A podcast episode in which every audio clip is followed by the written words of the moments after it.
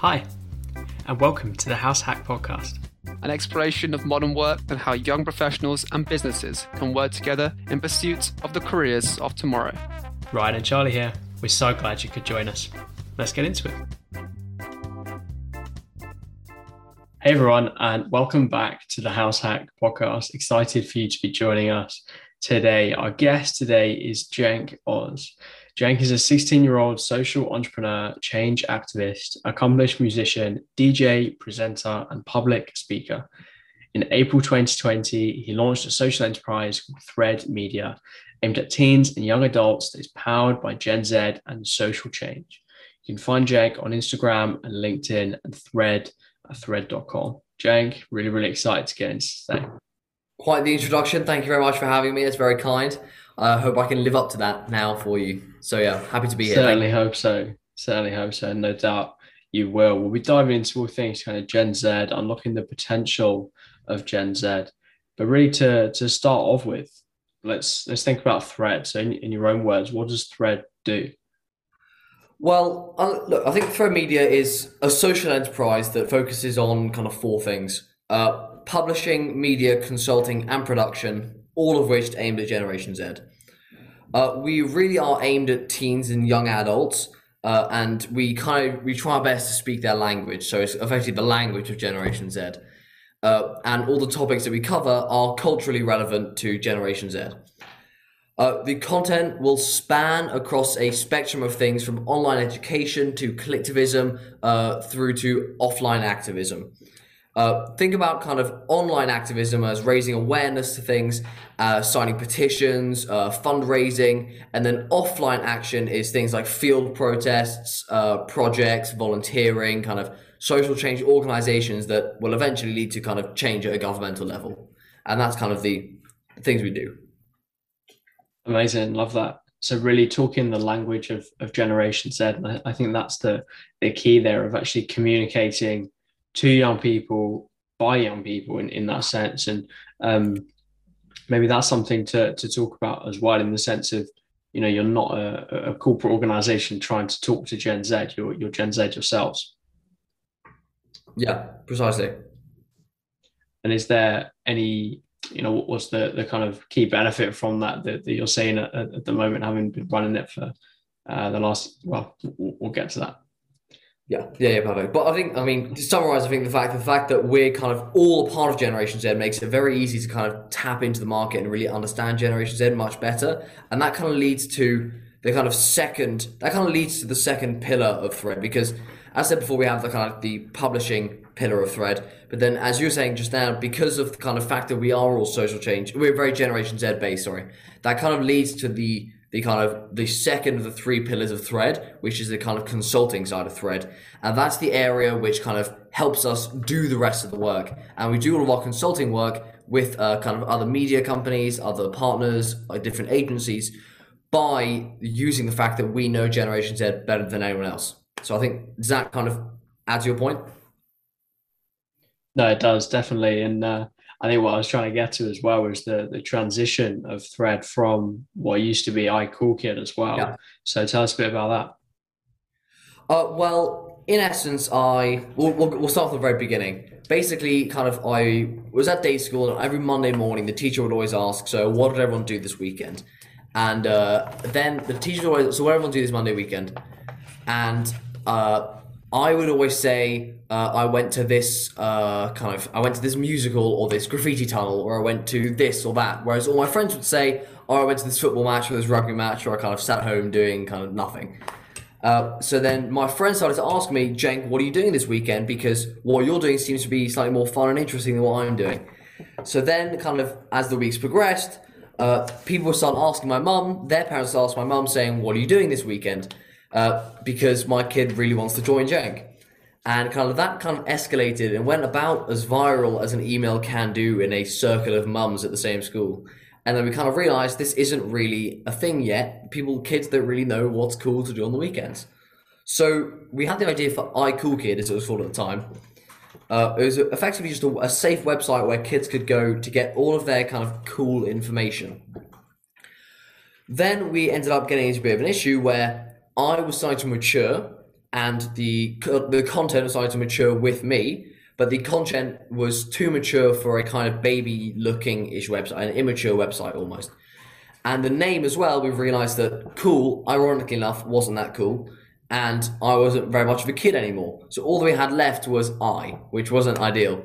Uh, so effectively, uh, we decided that we, there needed to be time for kind of a rename, refocus, reposition, restructure, kind of all the re's. So around kind of the beginning of uh, maybe end of 2019, we decided on that. And then that was when we decided to rename iCoolKid to Thred. We refocused it so all the content was no longer just what's cool. It was all now 100% socially changed, social change focused content. We repositioned, so we moved the demographic from kind of 8 to 13 years old, or kind of kids, to kind of 15 years old onwards and 16 onwards. Uh, and then we restructured it internally and we created a consulting side, which is, as I spoke about earlier, the kind of Thred media side, the consulting side of the business. And kind of that's how that was, that, that's how that shift worked. That's really interesting. It's kind of growing up with you. And you think having already done that and changed the brand with who you are and what you're interested in, do you think that will happen over time again? And that you'll instead, when you get older, you'll change the brand and the messaging to reflect you as a person as well? I feel like when I, I have spoken, I have thought about this before. I feel like previously, when I grew older, the content grew older, and that's what happened. That's how we re- reached Thred Media. Whereas I think that because my passion lies pretty firmly in social change, I don't believe that's going to change anytime soon. Although the kind of because obviously with social change, social change is the kind of the changing of cultural norms over time, right? So I feel like although my specific kind of uh, social change interests will change, for example, like a social interest could be kind of uh, climate change, plastics in the ocean, kind of equality and uh, equity, kind of.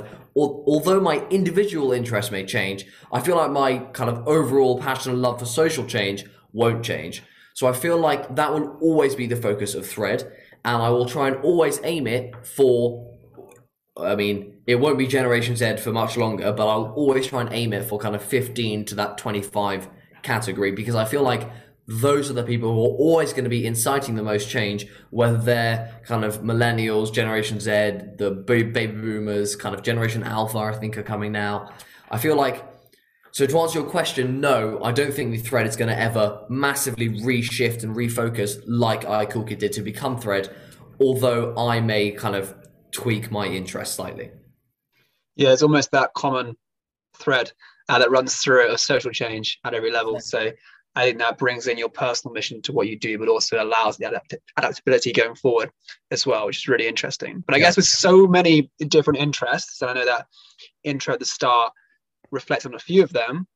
Like, what part of the week are you like really enjoying? Are you enjoying all of it, or do you enjoy the, the varied nature of it, or do you feel like you get different parts of who you are from the different things you do? Well, you know, I was, I was actually thinking about this, and I was his question is like, kind of, what part of the week do you enjoy? And I feel like by nature of anything that happens at the same time every week, it's never really that fun. If if it kind of if it's the same every week and it happens every week, so I feel like it's quite a hard question. But the most fun that I have is kind of just being able to. Uh, I think probably the most fun I have is uh, kind of calling people and saying. Uh, uh, kind of saying here's what you need to do to be better kind of doing these kind of things but kind of on a grander scale and saying here's what generation z my generation are going to be like so here's what you need to do to adapt to us and i feel like giving those talks i find really good fun but uh, fortunately or unfortunately depending on who you ask that doesn't happen every week so yeah but i feel like that's kind of the most fun i have it's kind of be able to inform people nice and like speaking for what you stand for Precisely. on like a lot of levels. Yeah, no, that sounds really, really awesome as well. I guess with that preface and with that experience this age and doing that, you might not do it each week. You do it quite often though, like being on like for a TED talk and being able to go and communicate with others. Is there a a brand image that you have on a personal level that people often misunderstand, and are there other parts of you that are, you don't reflect on what you do online and through your work? Well, I feel like people uh, Uh, it's kind of weird. I get the the kind of biggest misunderstanding, and it goes kind of two ways. There's two spectrums of this. Is that either people think this kid's an adult. He could, I kind of, and I always feel I have like so many people asking me saying, "Can you come to this, do this?" I always feel quite badly because I'm like, uh, actually, I have GCSEs like next week, uh, so I actually sometimes feel quite badly when I say I can't do things. So that's one end of the spectrum, and then the other end of the spectrum, which admittedly doesn't happen as much anymore, which I'm quite thankful for, but used to happen quite often, was people saying, "Oh, he can't do anything; he's a kid." So it's kind of like you have two sides of that spectrum, and I like to think that I'm pretty well in the middle. But uh, that's kind of the biggest misunderstandings that you have with me. But fortunately, we don't have much more any here. Much more any here. We don't have much uh, kind of. We have, don't have much of this, but we have quite a lot of this nowadays.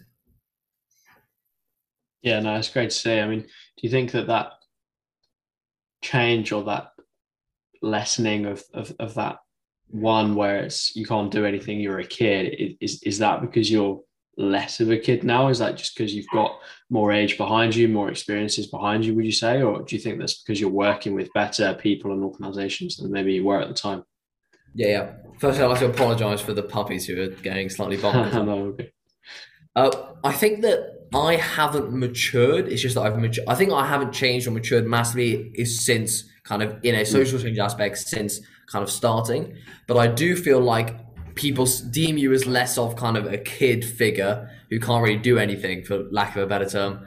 Uh, they deem that less once you've done more work. So I feel like I've I haven't changed, but I've been able to show more for myself, which kind of means that I've had less of this kind of idea that he's just a kid concept. But I've had, but since since I've done more of it, less has come out of it. But I don't think I've changed massively since. Does that make sense? I feel like I've repeated yeah, myself. No, no, I'm with you. I'm with you and so then you know being being 16 we mentioned consulting publishing running social enterprise uh, mm. personal branding a little bit as well is there anything that stands out as the clear advantage or, or maybe disadvantage even to, to being 16 and, and doing all of those things uh, honestly I I've, I've had a special quite a lot because it's quite surprising to some people but I actually think it's a massive massive advantage because I feel like especially when we started off like Cool Kid I mean, it, the amount of like the amount of people every day who could have started like Cool Kid who were 40, 50, 60 years old, they would have okay, cool, they're they're doing that. Whereas the second you have at the time a kind of 13 year old who has an idea for a company and then kind of creates the website, all of a sudden lots of lots of people want to kind of write press about that. So I was super fortunate in this situation because I had so much unexpected press that would kind of massively boosted the kind of the startup startup phase at the very beginnings of the startup phase. And i feel like it was massively massively useful. And even still now the kind of co- people i think I, I don't know how to say this now kind of tooting my own horn but i feel like people would rather listen to a kind of 16 year old who did something as opposed to listen to a 40 year old who did something.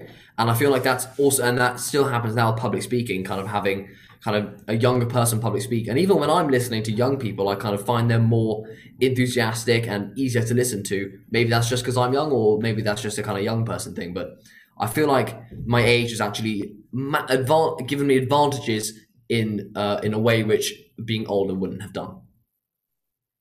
Nice, yeah, no, I love that. And one thing I'd ask you as a follow up from that is whether actually the age can become the challenge and you actually become in that lens where you compete with other people based on your age you know so having started a social enterprise company uh, so young are you now looking at people younger than you and see, seeing other people get that next wave of press of like seven year old goes to Mars, you know, whatever whatever it is today, they're like the next no, wave of press. I, you're like, oh, that could have been no, me, you know. I do. I am seeing this massive amount of kind of uh, kind of this massive kind of wave. I'm, I'm by no means saying that I started it, but I am I am seeing that there's lots of young people who are kind of doing things and kind of getting their ideas off the ground, off the paper into reality. And I think it's really really good to see it. And I will obviously try my best to kind of support them all, as long as they're not making like a, a kind of side hustle to Thred. In which case, they they can they can kind of shoot. Where but all the other ones, I'll support them. Awesome. I think that feeds us quite into like a very important question here that underlines Generation Z and even that context of getting that early start. It's really the big potential of what Gen Z can do and what they can realize they have in themselves as well. So to start us off, Jenk, in your own terms, though, how do you think the potential of Gen Z is currently being underused? I, I do I do enjoy this this question. Uh, I feel like, look, I think there's probably I'd say two main reasons where it's being underused. Firstly, older generations don't know how to reach us, right? And right now, because of how things work, the older generation have a large stake in in life. So uh, they, it's not like kind of C-suite level people are making are kind of talking to Generation Z on Snapchat, TikTok, and Instagram DMs. Like that just doesn't that doesn't happen often. Uh, and I also think that we're not very well understood as a generation. People hear kind of Generation Z speak when they're willing to listen, but they don't really understand their motivations. And I think that's kind of something that you really need to understand. As the biggest cohort on the planet, right? I think Generation Z make up like a third of people or something. Like it's 33% or something bonkers. They Generation Z need to be an integral part of any company's uh, ideas and movements going forward, or else you're really going to struggle when Generation Z make up the kind of the, the whole workforce and you can't sell to them, you don't understand them. So I feel like to begin with, it's worth saying. I says I, I really I think it's quite important to say that Generation Z have been shaped by quite a few things: smartphones, uh, a prolonged financial crisis, and a decade of social activism, and now a kind of a global viral pandemic, which is so it's a pretty good starting lineup for Generation Z. Uh, I think that it's important to say that we're definitely not a monolith, but we do have a lot of traits that are going to serve us really quite well throughout the rest of our lives. And I feel like it's important to young people listening to know that this is you in your generation, but especially older people listening, because these are the things you need to understand about Generation Z. Uh, look, we're researchers and fact checkers. Kind of with, when when Google's at your fingertips twenty four seven, you might as well kind of be constantly searching things. Uh, Generation Z are competitive, but then again, not afraid of failure. Kind of, we have that kind of cliche of you only fail when you stop trying. Kind of, really dig kind of deep into us. When it's very easy for us to kind of get back up and keep trying in all aspects of life, especially things like starting kind of starting websites and being a startup. Uh, because of the because of the financial kind of prolonged financial crisis, we've become very conservative and risk averse. We kind of we we would rather do things like buy a 60 pound t-shirt and have the option to sell it for 60 70 pounds as opposed to buying 10 6 pound t-shirts we're kind of financially aware of how things work we're much more kind of financially risk averse uh, I feel like as a generation, we make much healthier and better social decisions about kind of food and shopping and everything as a whole. I actually believe that we're the first generation to start a decline of kind of uh, alcohol and drug consumption in the world, as any generation. Uh, and as generation, this is a I appreciate this is because we're a young generation and lots of us still live with our families and we're still very kind of young and lots of us are children, but we are very, very influential in all aspects of life, especially major family decisions, such as things like buying cars, where to kind of where to go on holiday, uh, the the TVs, the computers, the houses you buy. This is things that Generation Z feel passionate about because they feel that they're empowered to have a voice on what their family does. Whereas, kind of, cent- not centuries, dec- decades ago, kind of, our parents would have said, "Huh, okay, kind of, thank you for for everything that their parent, the decisions that their parents are making." I think it's a really important thing to know that we kind of feel that empowerment within our own families to be able to kind of be decisive and make those decisions. And I feel like slightly uh, kind of side topic, but I feel like people think that Generation Z have a very small attention span. I saw kind of like a little infographic that had like a goldfish next to Generation Z. It's like, haha, you're the same attention span. Haha, not very funny. And uh, I feel like uh, I feel like actually it's less of an attention span of I think seven or eight seconds is what it said, but it's actually more of an acute filtering system uh, because if I, it's more of an eight seconds to kind of grab our attention, and then once you're there, we can kind of be, we can do whatever you want for like hours and hours on end. I mean, I could watch the same YouTube video for kind of two and a half hours straight, but if those first kind of eight seconds don't kind of grab me, or I don't think I'm going to enjoy the rest, that's when I'm going to have that short attention span and that's when I'm not going to feel enjoyed. And that's where I think where that number comes from. And I think it's worth saying that because I feel like uh, people look down on Generation Z almost as if we can't concentrate. And it's like, no, we can. You're just not giving us the, a reason to. And that's where Thred comes in. Oh, it fills the gap. Yeah, yeah. It gives you interesting right. content. No, it's definitely really interesting perspective. I think underlying that is the communication and understanding of different generations and being able to voice what it is that they want and be able to speak to them is often misunderstood as well. And I think that's something that comes through in what you're saying in terms of being underutilized, but also giving the background of what makes Generation Z different. So, with that in mind, what is the potential of Generation Z? Is there a specific Gen Z skill set? Because they're often said digital, digital first as a as a group of people, and we have these tech skills we can bring to any company. It's often seen that we're good at marketing because of that, and even anything that's digital or taken to the internet primarily is often seen as like an inherently Gen Z skill. But do you think there's other ones from that, or is there a different skill sets for different people instead? Do you want? do you mind slightly just re just rewording that question so I completely understand it? Yeah, yeah. So it, in a simple question, do you think there's a specific Gen Z skill set, or do you think there are individual advantages each people has? I think there's things which lots of Generation Zers have in common, but I also think that there isn't. There's obviously an aspect of. I, I feel like I don't, I don't want to sound silly saying that everyone's unique, but there is an aspect of kind of variety within every person that you're going to see, which will help them in different ways. I mean, people like people in Generation Z, as I said, kind of you have those kind of overall umbrella terms like the fact that they're fact checkers, they're confident, they're risk averse. But then you also have these kind of unique items to certain things in the, and I think those come out from from uh, those come about from different environments. So I feel like someone who is kind of very academically based will be much much better at being able to kind of understand and think things logically, and kind of there'll be a better approach to kind of being a kind of a organizer, or almost this kind of CEO type person at a young young age. Whereas you have some people who are kind of brought up in the kind of performance and kind of acting like I was, kind of things where you're much more emotive and, and kind of personal and expressive. And those are the generations Zers who are going to be able to kind of incite change and become the kind of the next Greta Thunbergs, the, ne- the people who can talk to people and incite people to do different things. So I feel like all Generation Z are going to be able to make a difference, but I feel like it just depends on your environment, how you grow up, and that kind of unique individuality. It's just where kind of people where you're going to thrive. So you have more logical people becoming kind of CEOs and organizers and managers, and more expressive people becoming kind of the public speakers of the world, the kind of ins- inspirations, the the inspirers almost.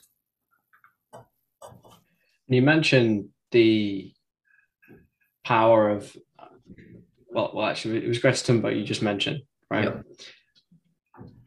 I think the key trait is authority. So, is there one unifying, I don't know, tactic thing, uh, technique almost, things that Gen Z can employ in their own lives to create some of that authority? I feel like this is one of those things where you either kind of convey authority, as you said, and you convey power, or you don't convey power. And there's there's there's only kind of there's only so much you can teach someone to Uh, influence people. Do you know what I mean? Like there's as much as there's there's only so many kind of public speaking lessons and kind of performance lessons and vocal coaches that you can have. But that at the end of the day, it's you're either you either feel passionate about it and it comes from the heart, or you just don't and you're doing it because pardon me, you're doing it because you can. So I feel like there's nothing that I can kind of tell you to do. There's no kind of tactic or pardon me, sorry, or there's no tactic or technique that you can kind of employ, like you said. But I really feel like it either comes from the heart or it doesn't. And where it comes from the heart, those are the people who find it who are as effective and as kind of as inspirational as they are. But I feel like if it doesn't come from the heart, there's nothing that you can do to to make it come from the heart almost. But do you not think as well with that you often are met with resistance to being able to speak your voice or speak your truth, and that oftentimes it's about continuing regardless of it to then be able to have people listen to you because speaking with authority maybe is one thing and speaking with passion but then having people hear it is another Yeah. Look, I think it's all about kind of persistence and the I actually kind of speaking of persistence, I actually heard a quite a funny story. I think it was last night because I was kind of watching a documentary. Uh, you know KFC, the I can't remember Colonel Sanders, whatever the, the guy who does KFC. Mhm. He found his chicken recipe. He went to uh, he went to a thousand and eight different restaurants before he the thousand and ninth one was what we now know as KFC. And the thousand and eight people said, "No, your fried chicken is bad."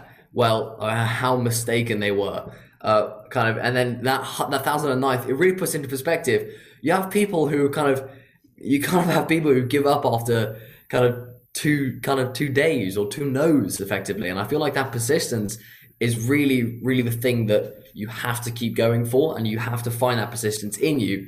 And I feel like if you don't feel passionately enough, and I kind of returning to my original point, if it's not coming from the heart, you're not going to have that persistence.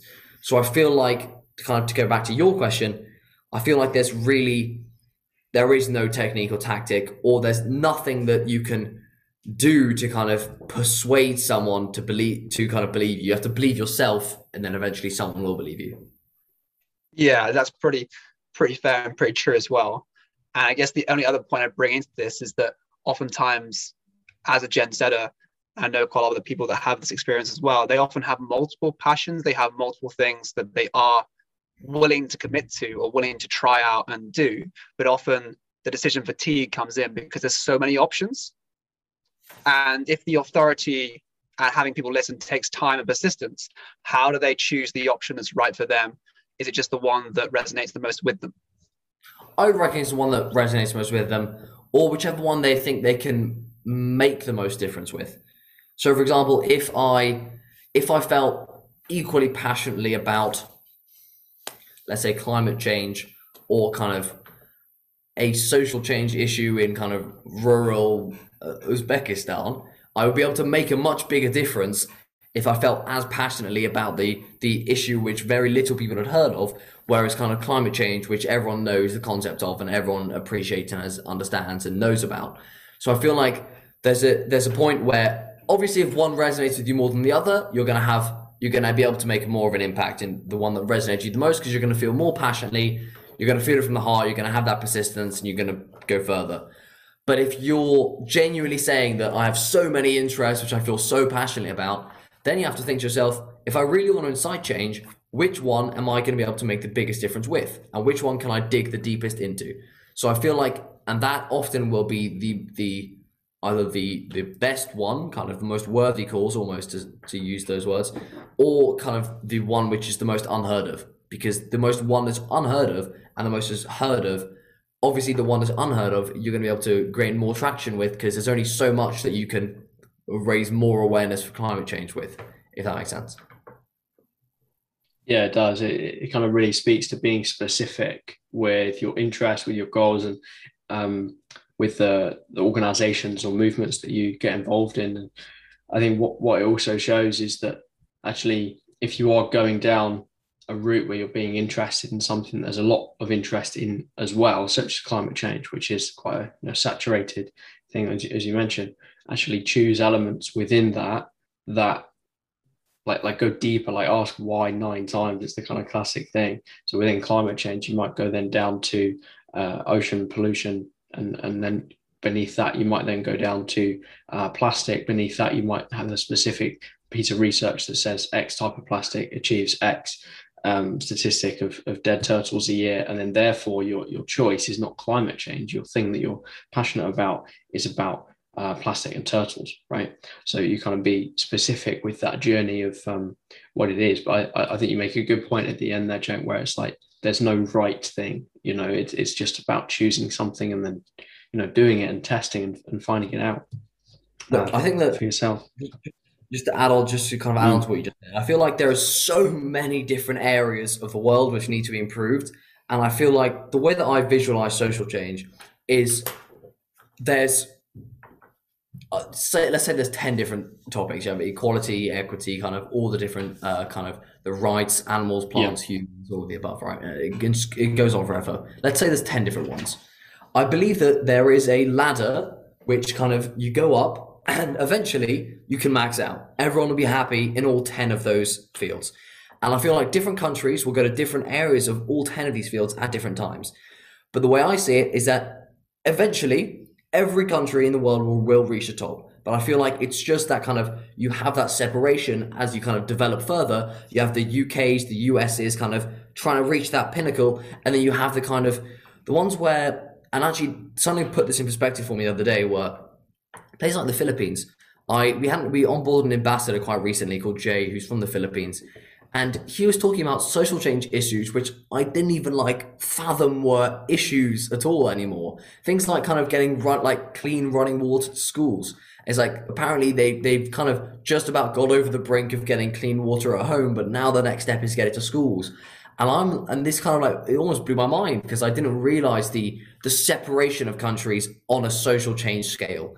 And I appreciate that I'm kind of blurring the line now between human development and kind of social change. But I feel like as human development will grow, social change will grow, and vice versa. So I feel like it's kind of important to know that all the countries are at a different level, but they're all reaching the same direction.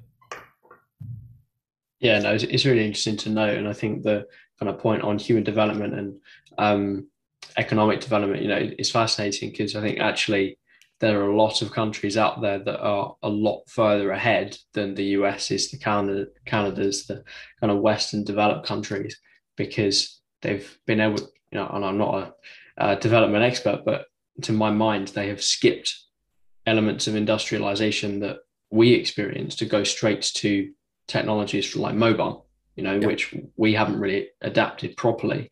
Um, yeah, particularly, particularly if you look at finances, for example, in, in a lot of rural areas. So yeah, no, it's fascinating. But kind of shifting the conversation a little bit, I think the other pillar of Gen Z and its relationship to the world and realizing potential is is Gen Z in the workplace.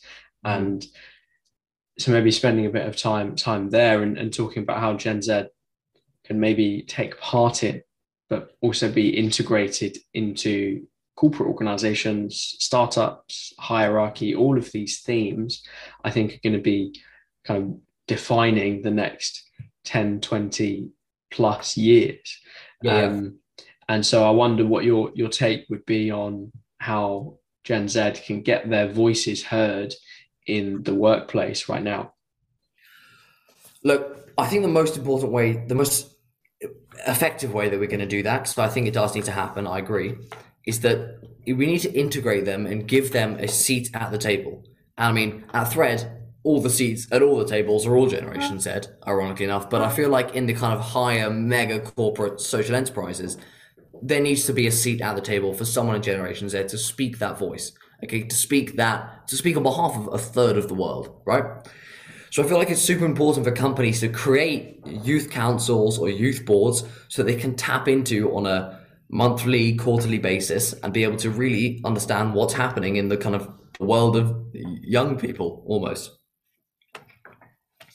I feel like countries now countries companies need generation z now more than they ever have before and i feel like that that needs to happen because generation z as i said makes up a third of the kind of world and they're not going to be able to survive without the generation z on board so that's why i feel like they need them pretty desperately I think if, uh, there's a few things to mention. Is that Generation Z want Generation Z want authenticity, genuineness, transparency, and kind of all of the above in all those areas. So you kind of want to think how many kind of ads do you see that reflect those principles of traits? Okay, so kind of how many ads do you, do you see that reflect all of those ideas, not just one or two? You don't want to have an ad that says we're transparent, kind of in for lack of a better example you kind of want to be able to show yourself in all three of those lights because it's only that combination that generation z really care about look i think companies are also trying to sell a product rather than outcome or reason for example saying like a company's now saying do you want a toaster we'll go with the example do you want a toaster whereas companies should be saying do you want a wonderful breakfast I feel, I've really, I don't know why you say yeah. but I think it kind of works. If companies are selling toasters and they should be selling breakfasts, mm. the, the, idea of a good breakfast. And I feel like that's something that Generation Z will seek into because it's a classic kind of I, I, don't know if you've seen this, the classic kind of uh, Simon Sinek why, how, and what, the kind of golden circles, but it really is that. It's not what are you selling, it's why are you selling it. Generation Z care about that why. It's because why is because you don't have it. Why is because you want this. It's not what is it, it's the why. And I think that's something that people need to care about.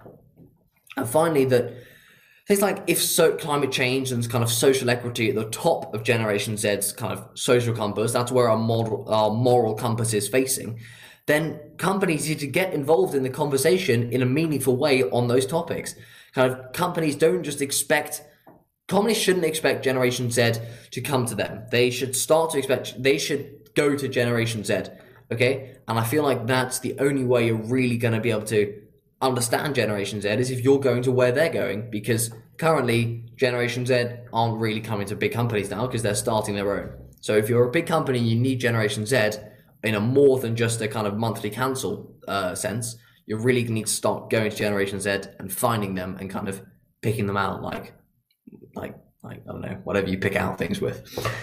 Uh, and last, I think it's important to tell you that the companies are always talking at you and not with you. I think it's a major issue, especially I think it's annoying, and I feel like all of Generation Z does as well. I feel like they they used to be the orchestrator of kind of all things. Companies used to basically run everything, whereas now companies are just simply another voice, kind of another tweet that we see. So they need to get used to it because it's it's something that companies still think they have that massive authority, whereas now it's kind of the people that have the authority. And I feel like companies need to appreciate that. That's kind of the I feel, I feel like I rambled on a bit there. That's kind of the first part of your question. To kind of say where kind of the workplace is going, I feel like that's kind of like a whole nother thing. And I feel like the I feel like the most important thing and the kind of the key term in the, future of the world of work is the gig economy, right? So it's GIG economy. I don't know if it stands for anything, but it's kind of the idea of uh, you work for yourself on behalf of someone. So uh, Uber, Airbnb, Deliveroo. Okay, these are all companies where you work for yourself on behalf of someone else, and that is the gig economy, and that is working its way up on a massive, massive kind of massive level, and it, it's actually not stopping. I think it's it makes up something like twenty five percent of the jobs now, and will make up uh, almost a third or half of uh, yeah, I think it's a third of all the jobs by uh, 2030's economy, which I think is massively impressive and really notable. But we're going to have a quite big issue and I appreciate it's kind of going into kind of the world of education as well. But we as people, as Generation Z, are being taught in schools in the same way that millennials, baby boomers, the silent generation were taught. Okay, the only difference is oh, you have a touchscreen whiteboard instead of a chalkboard, right? That's the only difference.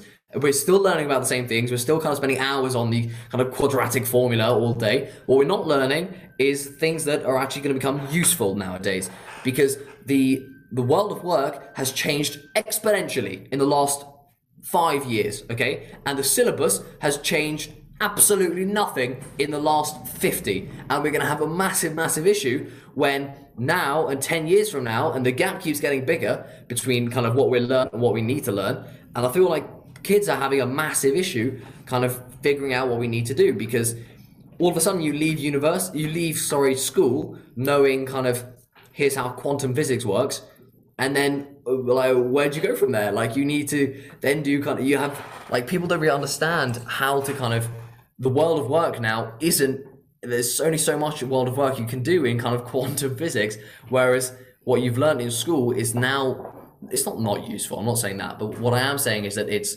not as useful as it used to be and the schools are having a massive issue because they need to change that syllabus to adapt to the fact that half the people in the world are going to effectively be self-employed and I feel like that is not being accounted for and needs to be accounted for.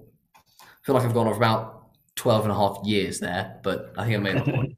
yeah, there's loads, loads to un- unpack there. I think, uh, particularly the kind of point of, of education. We had a great episode a few weeks ago with uh, Nikita Kandwala from from LinkedIn as well, mm. run, running running her own business, um, and part of the that conversation there, just to revisit it for a second, was was talking about how um, business actually can can fill part of that gap right? And yes, you've got your, your responsibility of government policy setters, but actually, the key point that you make is very, very true in that um, school will remain the same pretty much, you know, give or take for, for a long, long time still to come.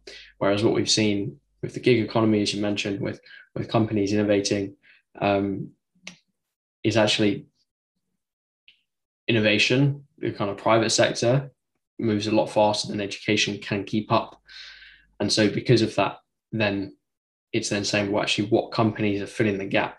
What companies are enabling people to adapt to that change? Um, but yeah, Charlie, I don't know if there's anything out of the, the beginning of what Jenk talked about that you want to pick up on.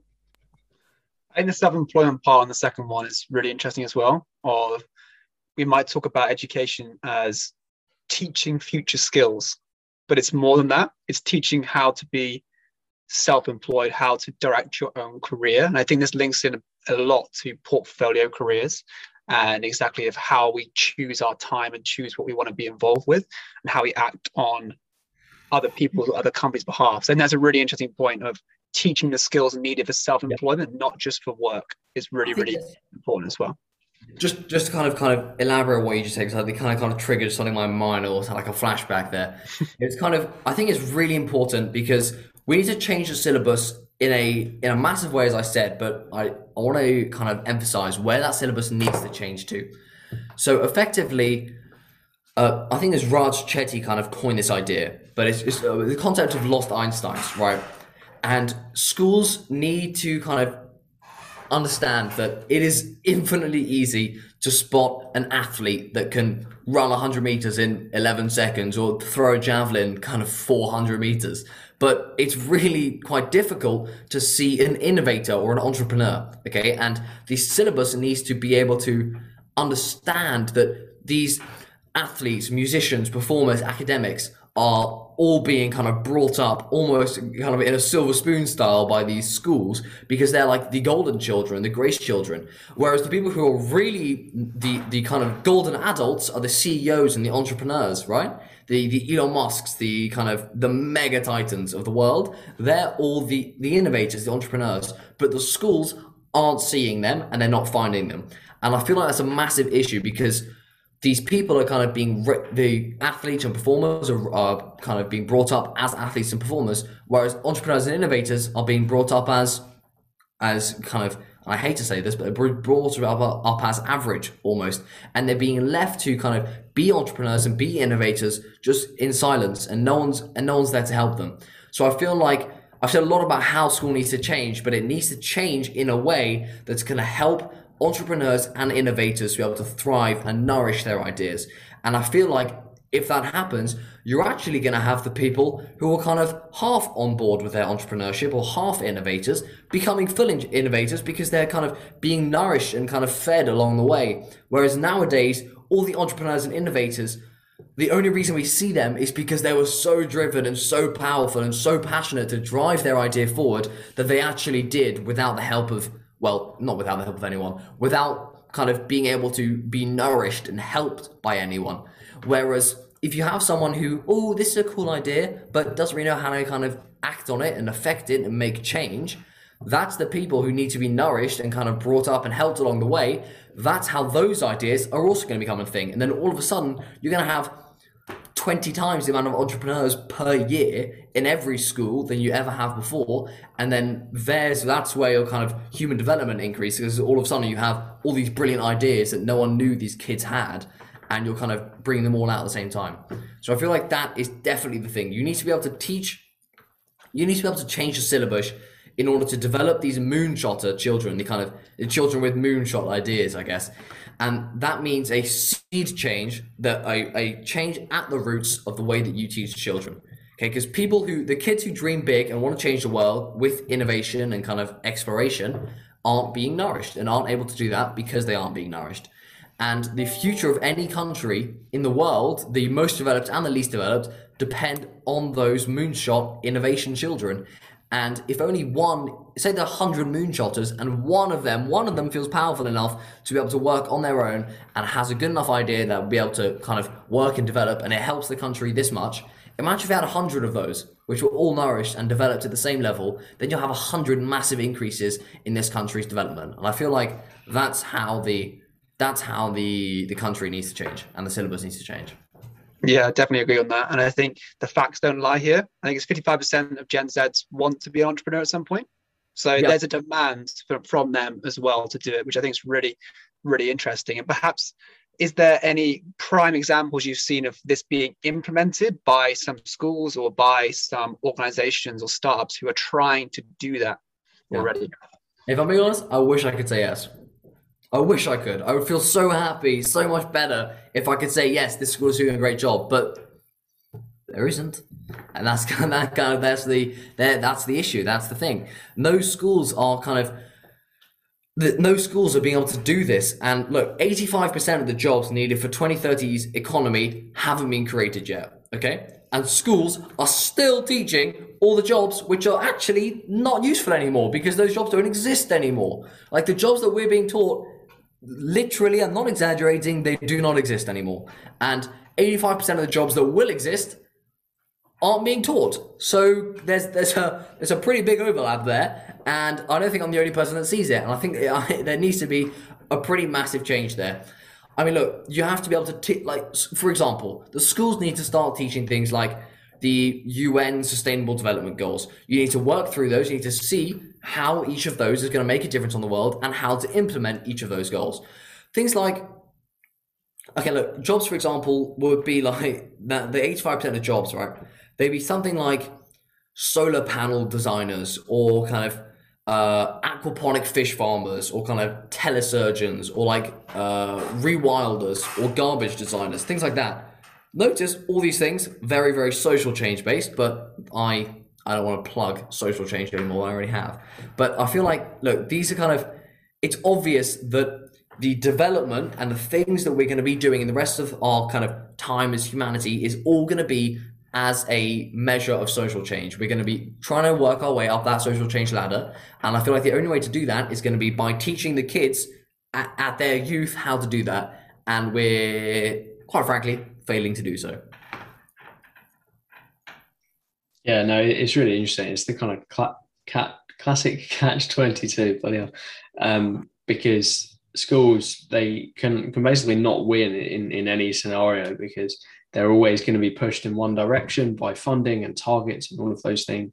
But they're always going to be pushed in another direction when people like us are going, hey guys, we've come out the other side, you need to change or whatever. Um, Yeah, and to be fair, there is an aspect where uh, there is an aspect where the kind of the time it takes from us having this idea to change the syllabus to making the government change to then actually implementing it, you're already two years late. So I feel like I do I do appreciate that it's not as easy as teach this. No, exactly. It, it's always easier said than done. These things, but no, I, I think we've I think we've summarised some really really good points. Um, but thinking about the kind of coming to, to the close of, of our conversation, really, what does the future of, of Gen Z uh, look like, Jenk? What are we what are we predicting? What does the future look like? I think the future is the future of Generation Z is is undefined, obviously, because it's the future. But if the future of Generation Z, sorry, I can rephrase. I'm going to start that question again. The future of Generation Z is obviously undefined, but there is kind of two parts. There's the path where nothing on a government level changes, and you have you still have the same one in every hundred people, maybe two in every hundred, because Generation Z are quite passionate. Two hundred in every people kind of becoming entrepreneurs, becoming innovators, doing their thing, becoming successful. There you go. That's one path, and that's where very little things happen. That's where social change will happen at the same rate and scale that is happening at now. Okay, and you're going to have massive kind of gaps in social change. Then you have option two, which is the option I would much prefer, which is where change happens on a governmental basis and on a, on a worldwide basis. Kind of syllabuses change, people understand how Generation Z works, and then that's when it kind of all really starts to kick off. That's when you start to nourish and enjoy these lost Einsteins. You start to be able to help them to ideate their ideas. Then all of a sudden you have 20 in every 100 people who are creating businesses who have these brilliant ideas. then they're going to be able to help the world or their country in a specific and new way. Then that country is going to be able to develop at a massively quicker rate and kind of work its way up the social change ladder in a massively quicker rate. And that is going to help the world in the long run. And i feel like you as a as a country almost as a world you have to choose which way you want it.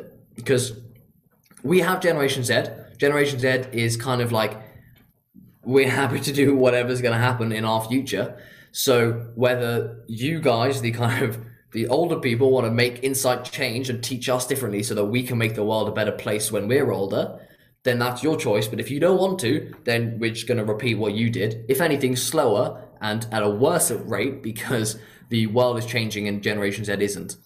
Or you can incite change and Generation Z will make a difference at a much quicker rate and the kind of the world will kind of do well and there'll be flowers and fireworks. Yeah, we'll, we'll, definitely create the the utopia that we're we're, we're, we're, positioned to you know. And, I think that's part of the challenge that we maybe haven't spoken about too much isn't it? Is the kind of pressure that that that, that puts on gen z to say oh actually we've got all these problems all of these challenges. You mentioned financial um, challenges covid all of the, all of these influences in terms of behavior and then older generations go, okay, guys, you know, you've got all this potential, figure it out. You're gonna you're gonna be great, you know. So actually, it's it's almost reverse engineering that pressure to say, well, yes, we want to have an incredible amount of change to how things currently are, but what's the priority? What what what is it that actually yeah meant that change was needed in the first place? And I think you make a good point in terms of building on the foundations of things like the sustainable development goals if you kind of have the baby boomers and I actually can't remember the name. What's the, what's the generation in between baby boomers and millennials? I can't. I, maybe there is one. Maybe, yeah. Maybe I'm maybe I'm kind of imagining age. Uh, but if you kind of have these baby boomers, they think that uh, they think that the world is happy to continue as it already is. Maybe a few changes to climate change, maybe a few changes here and there, but they're pretty confident that the world can keep on increasing in development and social change rates at a constant level, and Bob's your auntie, everyone's happy. But what we don't realize is there is a massive, massive amount of untapped potential, which, if tapped into, will make a massive, massive difference. And I feel like that's kind of, at the end of the day, that is what it really, that is, that is what it kind of matters. And I feel like baby boomers almost have the decision here to say, we can incite change for once we're long gone and Generation Z are kind of in kind of their 50s, 60s, 70s, you can either have a massive difference or you can have the same difference as we were when we were that age. So I feel like that's where it really comes in. Also, I just want to give a quick example of I've just thought about this as I was speaking about this as a kind of a lost Einstein situation. The, the example I, I quite use is Starbucks, right? Starbucks is a cafe. There, there was millions of cafes beforehand but what does Starbucks do? Starbucks, uh, someone had the idea to put a uh, someone had the idea to put a, a, a, sofa and a coffee table in Starbucks, and that's why Starbucks became Starbucks. And I feel like people don't appreciate that. How I mean, how many people must have had the idea? And this kind of this goes into Lost Einsteins as well as going into kind of uh, go for it mentality, almost like you'd rather you.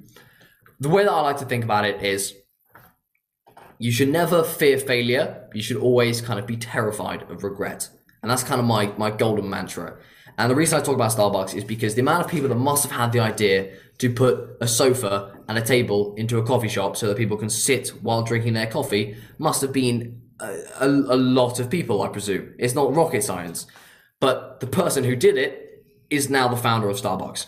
In the same way that oh god, I wish there was a website where I could put my face on it and other people could put their face on it, and it was like a book of people. Hmm. But Mark Zuckerberg made Facebook, so I, I think that that kind of it's kind of my golden rule that you should never fear failure, you should always fear regret. And I feel like it's slightly sidetracked, but I feel like people need to hear that, and it's quite interesting. Nice, awesome. I think it's probably a final point that underlines everything we talked about today, which is individual empowerment and really giving people both the tools, but also really just the confidence to start. And I think yes, it comes down to how the generations before us allow us to do that, but also it comes down to us and how we enable each other to do it as well. And I think a big part of what we're seeing is rising amounts of communities around that and people that can help each other in this disconnected world of people doing their own self-employment route, their own freelancing to be connected and grow together still. So I think that's a really big part of this journey is that it's not just about how companies can do things for us or how other people can help us. It's also about how we can help one another as a generation as well. Yeah, I completely agree. I, I back that. I have nothing more to add to that. To be fair. Yeah, I love that. Um, and I think I think it's possibly originally Jeff Bezos who, who talks about regret minimization um, as a kind of key principle um, when making decisions. You know, so you've got all these different paths laid out in front of you, and kind of harking back to what we said originally of like what's the right thing, the right passion to choose. You know, kind of visualize ahead and think about what um, you will enjoy the most kind of all the positive aspects yes but also think about those negative aspects as well and think actually what will i regret not doing the most or, or, the kind of other side of it is definitely interesting to think about um, yeah.